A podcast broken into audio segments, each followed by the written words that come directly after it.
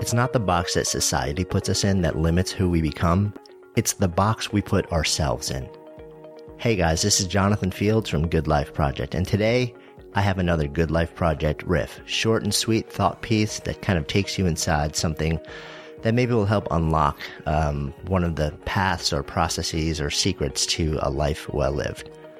Today's episode is brought to you by Camp GLP. That is our once a year gathering for entrepreneurs, makers, and world shakers. We literally take over an amazing sleepaway camp to create summer camp for adults with a strong focus on really creating a fantastic life and also building something deeply meaningful in the world. If that sounds awesome to you, check out the details at goodlifeproject.com slash camp or just check the link in the show notes. I'm Jonathan Fields. This is Good Life Project. So, we are the primary authors of the thoughts, words, and limitations that tend to do the most damage to our potential. It's the stories we tell ourselves, the lies that stop us from taking action. There's no mystery to success in any field. It's a process of moving through what I call the thrash, honing direction and then acting consistently every single day. Action, however, ain't easy, especially action that exposes you to judgment or to the unknown. Joseph Campbell's abyss. We don't like being in that place where we don't know how things are going to turn out. So our seemingly rational brains conjure up all manner of reasons not to act. But in doing so, they also keep us from what Campbell said lies deep inside that abyss, our treasure. This is the first in a series about lies we tell ourselves that keep us from success. And with each new offering in the series, we'll do a bit of myth busting and box breaking and then offer something to do. First up, the I don't have time myth. So there are people in this world for whom this claim is valid. If you're a single parent working multiple jobs to keep a roof over your kid's head and put food on the table, that may be you. If you live in a developing country and spend every waking hour providing for security and sustainability, that may be you.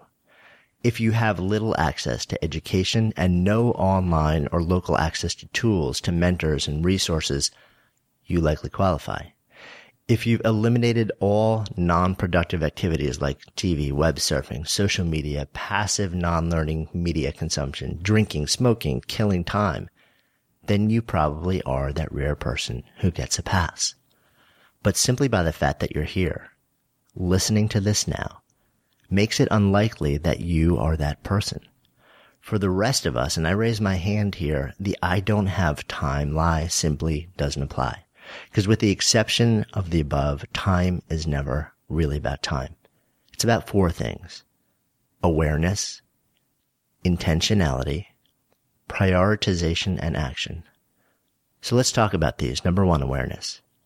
In order to change your behavior, become a master of time and an action investor, you first need to become aware of how you're spending your time.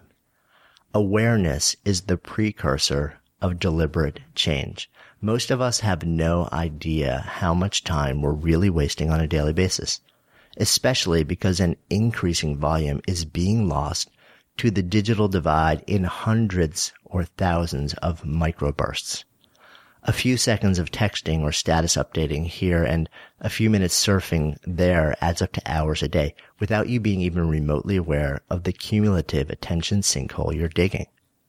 So three ideas to build awareness for you. One, install some sort of time tracking application on your computer. Rescue Time is a really neat example of this it tracks where you're spending your time in the background all day long. So if you use an Android based mobile device, you can install it there and then track actually your mobile time stuff too. iPhone users, as far as I know, um, I'm not aware of that app being ready for it, but um, you can certainly do a lot tracking your desktop time. So two, assess end of day time allocation. Before you go to bed for seven days, walk through your day and write down your data time on the phone that was non-growth oriented, time consuming non-growth oriented screen or other entertainment that could be videos, games, TV, etc. Then count the total number of text messages sent and received and the total number of status updates, Instagram updates, Snapchat, story checks, all those little things and multiply by at least a minute.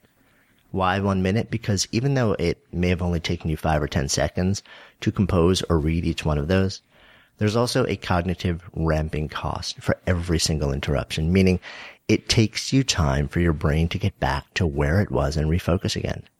Add up all the time and record the total number of minutes for each day. You may be a little horrified when you do that. I know I was. Three, build a meditation practice, more specifically a mindfulness practice. So this is not an instant solution, but over time, it trains you to more easily notice where you're placing your attention. The best way to learn is live instruction. If you don't have access to a mindfulness teacher locally, then check out different apps online. There are a whole bunch of them now. Um, I use Insight Timer as a great timing app for my meditation. And within that, there are all sorts of guided meditations, many of them for free that you can explore. These things are a great way to ease into the practice with guided instruction. Start only 10 minutes a day. Um, and by the way, those 10 minutes count as growth oriented and awareness building. So no need to note those on your daily time sink journal. All these awareness increases and, and processes set you up to be better able to do number two. And that's be more intentional and prioritize. So once you start to become more aware and all too often horrified at how you're really spending your time, you also tend to awaken to the possibility of redirecting your efforts in a way that fuels the outcomes you truly want, rather than the outcomes that come from a reactive and distracted approach to life. Awareness creates both the inspiration and the space to become more intentional about how you invest your time and prioritize what matters. Write down what truly matters to you. Write down what success looks like to you in all areas of life, then deconstruct it. What are the steps along the way that would bring you closer? And what are the actions you'd need to take to make each step happen? Write it all down. Take time. This is hard work. So then before you go to bed each night, write down the one to three actions that you can take the next day that'll move the needle the most in the direction of your most meaningful outcomes. Only write down what can be accomplished with assurance in a single day. If it's part of a longer term process, that's fine. But for this exercise, chunk the action down to a single day task.